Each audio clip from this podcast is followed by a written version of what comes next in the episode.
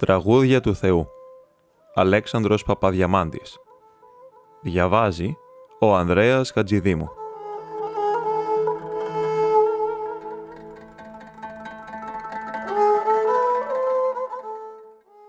Με είχε καλέσει ο γενναίος φίλος μου, ο Στέφανος, εις την οικία του την ημέραν του Πάσχα, δια να συμφάγομεν την ώραν του προγεύματος περί τας δέκα, από συγκατάβασιν και ευσπλαχνίαν, δια να κάμω κι εγώ μετά τόσα χρόνια, Πάσχα οικιακών, έρημος και ξένος στα ξένα.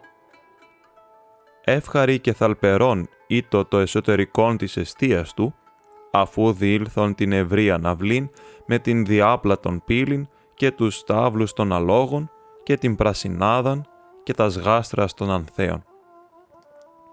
Η οικογένειά του, η γραία Μαρία η συμβία του, αφελής και αρχαϊκή, ο ιός του, αμόρφωτος και άπλαστος καλός αμαξιλάτης και ο αδελφός του, στιβαρός, γεροντοπαλίκαρον, τραχής και φιλαλήθης.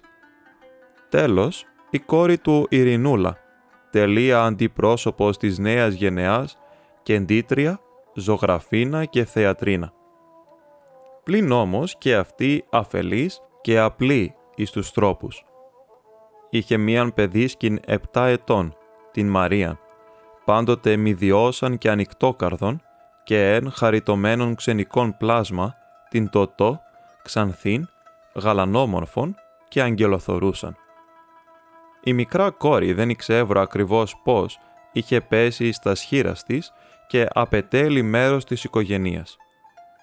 Φαίνεται ότι κάποια ξένη Γαλλής, παιδαγωγός ή διδασκάλισσα εις πλουσία νοικίαν είχε εμπέσει στα δίχτυα κανενός επιχειρητού και είχε συλλάβει το μαγικόν τούτο χρυσόψαρον της δεξαμενής δια να πλεύσει εις το πέλαγος του αγνώστου, εάν δεν έμελε ποτέ να πτεροφυήσει εις τον εθέρα του αχανούς.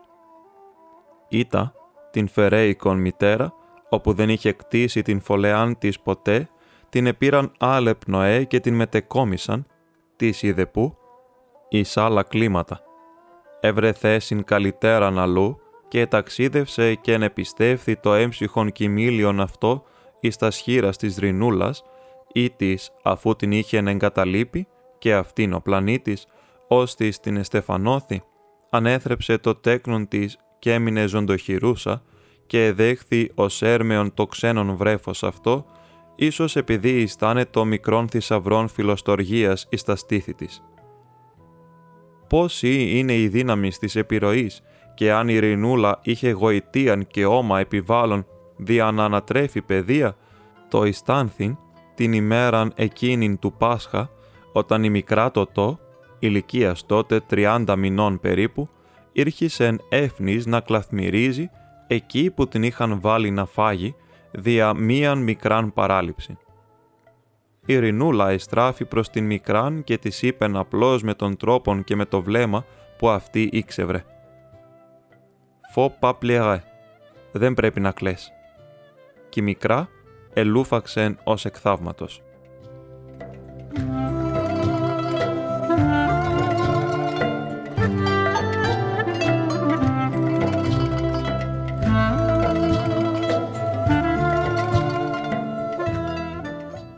Όταν απεφάγαμεν και συγκρούσαμεν τα κόκκινα αυγά και είχαμεν κενώσει τα τρία τέταρτα της χιλιάρικης ή το ωραίον ρετσινάτο, όλων άρωμα και πτήσεις και αφρός, αφού έψαλεν ο γέρον Φίλιππος το Χριστός Ανέστη, ο κ. Στέφανος δεν ήξευρεν άλλο να ψάλει μη το ψήσου γίδα ψήσου και ροδοκοκινήσου, θέλησα κι εγώ να είπω το Αναστάσεως ημέρα, το αλέγρο, το πρώτον δηλαδή ηρμών του κανόνος της ημέρας, όχι το τελευταίον το δοξαστικόν, το αργόν.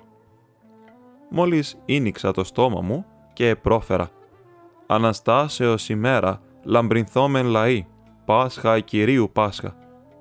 Η μικρά τοτό, βλέπουσα ατενός πρόσμε, αφήκεν ακράτητον επιφώνημα χαράς και έλαμψε το προσωπάκι της, τα ματάκια της, το στόμα της, τα μάγουλά της, όλα εμόρφασαν και εμιδίασαν άριτον μηδίαμα αγαλιάσεως.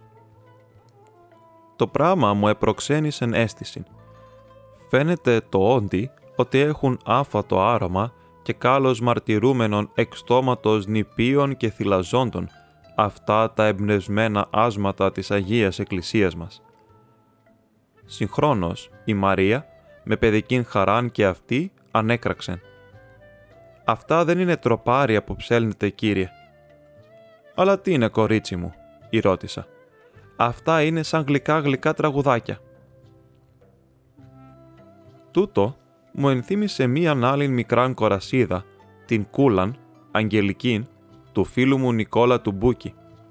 Απλούς μανάβης ή ο Ποροπόλης ή τον ο άνθρωπος, αλλά είχε λάβει θεόθεν δια την φιλοξενία του την ευλογίαν του Αβραάμ.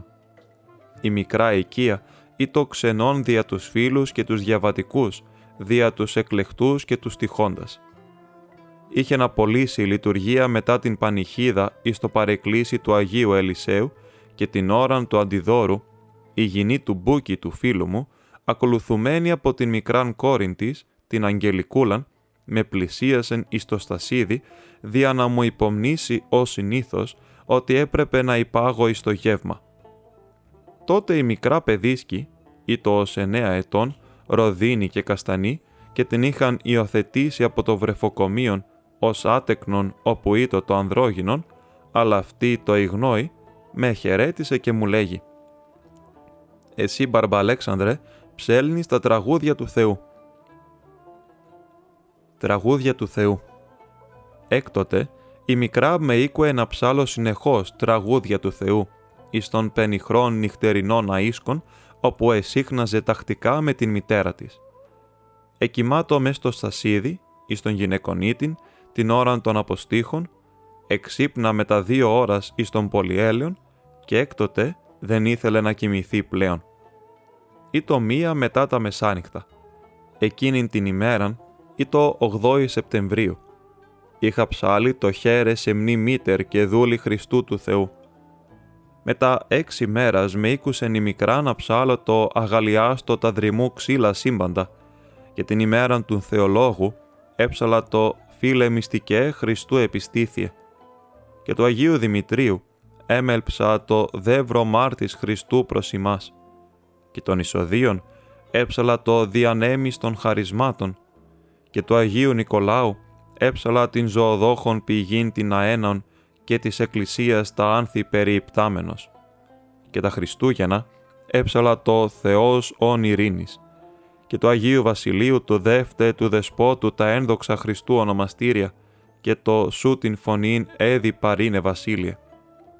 Και των φώτων έψαλα το Ιησούς ο ζωής αρχηγός και της υπαπαντής έψαλα το χέρσον αβυσοτόκον και του Ευαγγελισμού το ως εμψύχο Θεού κυβωτό και του Αγίου Γεωργίου το ανέτειλε το έαρ και της αναλήψεως το θείο καλυφθής και της Πεντηκοστής το παράδοξα σήμερον και των Αγίων Αποστόλων έψαλα το σε την υπερένδοξον ύφην και το ο Χριστοκήρυξ Σταυρού κάφχημα φέρον συν την πολυέραστον θείαν αγάπησιν και της μεταμορφώσεως έψαλα το πρώτου σταυρού σου, Κύριε, όρος ουρανών εμιμήτω, και εις τη μνήμη της Παναγίας έψαλα τα θεσπέσια εκείνα και λαδίματα, το πεπικυλμένη και τον ενίκυνται, και το συνέστηλε χορός των Αποστόλων το Θεοδόχον σώμα σου, εις ουρανίους θαλάμους προς τον Υιόν εκφυτόσα.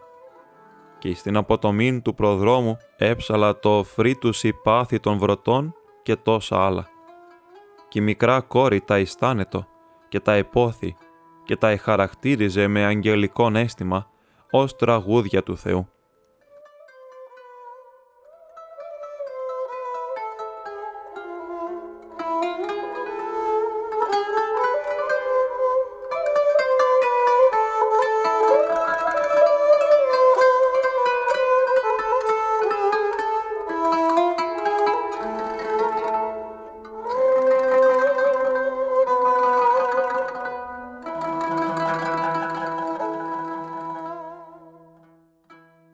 Έκτοτε αποσίασα από τας Αθήνας.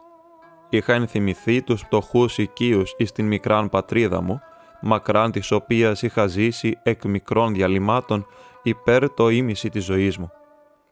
Όταν τέλος με είχον βαρυνθεί και εκεί, ετόλμησα μετά τρία έτη να επανέλθω εις την πρωτεύουσα με την αμυδράν ελπίδα ότι δεν θα εγενόμην και πάλιν βαρετός εις τους φίλους μου.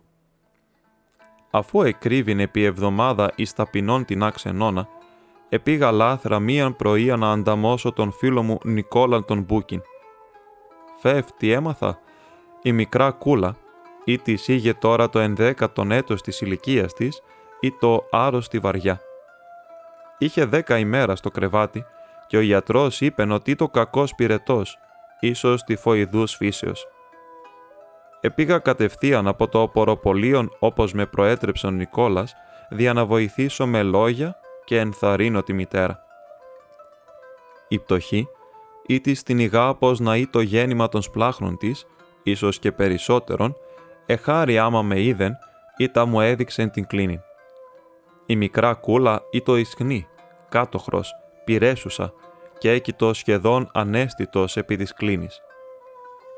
Είπα εις τη μητέρα τα συνήθι λόγια της παρηγορίας και της ενθαρρύσεως, έμεινα δύο ώρας εκεί ή τα επανήλθα πάλιν το δειλινόν και τη νύχτα και την άλλην πρωίαν. Η κούλα έβαινε χειρότερα. Ήτα την τρίτη ημέραν εφάνει να είχε βελτιωθεί κάπως και ιστάνετο. Η μητέρα της μου είπε να πλησιάσω και να της ομιλήσω. «Περαστικά κούλα. Δεν έχεις τίποτα, κορίτσι μου». «Α, μπαρμπα, Αλέξανδρε», εψέλισε ένας στενός. «Πότε θα μου πεις πάλι τα θεία τραγούδια» όποτε θέλεις, κούλα μου. Άμα γίνει αγρυπνία εις των Άγιον Ελισέων, να έλθεις να σου τα πω. Να μου τα πεις, μα θα τα ακούσω. Άμα προσέχεις, θα τα ακούσεις. Όχ. Εστέναξεν, έκλεισε τα όματα και δεν μου ομίλησε πλέον. Εφαίνετο ότι είχε πολύ κουραστεί. Έφερεν ασθενός την ισχνήν χείρα προς το ους, ενώ εψέλιζε φαίνεται ότι είχε πάθει βαρικοίαν ένεκαν της νόσου. Της έφεραν χρήσμα, έλεον από την κανδύλαν, αυτή ανέλαβε προς στιγμήν τας σεστήσεις της και ψιθύρισε. «Μοσχοβολάει η ψυχή μου. Λάδι, γαλήνη, ηρεμία. Θα πλέψω καλά». Μετά τρεις ημέρας την προεπέμπομεν εις τον τάφον. Οι επαγγελματικοί ιερείς και οι ψάλτε έψαλον τα κατά συνθήκην από την άμμο μονοδόν έως των τελευταίων ασπασμών. Μόνος ο Παπα-Νικόλας από τον Αϊγιάννη του Αγρού, ο Ναξιώτης, εφαίνεται ότι έκανε χωριστήν ακολουθίαν. Εμορμύριζε μέσα του και τα όματά του εφαίνονται δακρυσμένα. «Τι μουρμουρίζεις, παπά» του είπα, από το όπιστεν του στασιδίου, όπου είχε να κομβήσει. «Λέγω την ακολουθίαν των υπείων μέσα μου», είπε ο Παπα-Νικόλας εις αυτό το άκακον αρμόζει η κηδεία των υπείων. Το όντι κι εγώ, με όλων των πόνων και τα δάκρυά μου, είχα αναλογιστεί εκείνη τη στιγμή την ακολουθία των υπείων και ακουσίως έλεγα μέσα μου τα τραγούδια του Θεού, των του κόσμου ιδέων αναρπαστέν άγευστον και ως καθαρόν δέσποτας τρουθείων προς καλιάς επουρανίους έσωσας, και το Αβραάμ εν κόλπης, εν τόπης ανέσεως, ένθα το είδο ρεστή το ζών, τάξε σε Χριστός ο διημάς νηπιάσας, και εις αριθμής το πλάσμα σου, νήπιον φυτίσαν τα νυν προσέ. Και αντί του δεύτε τελευταίον, «Ω τις μυθρινής η τέκνον μου ότι βρέφος άωρον εκ μητρικών αγκαλών ειν, ως περστρουθείον τάχος επέτασας».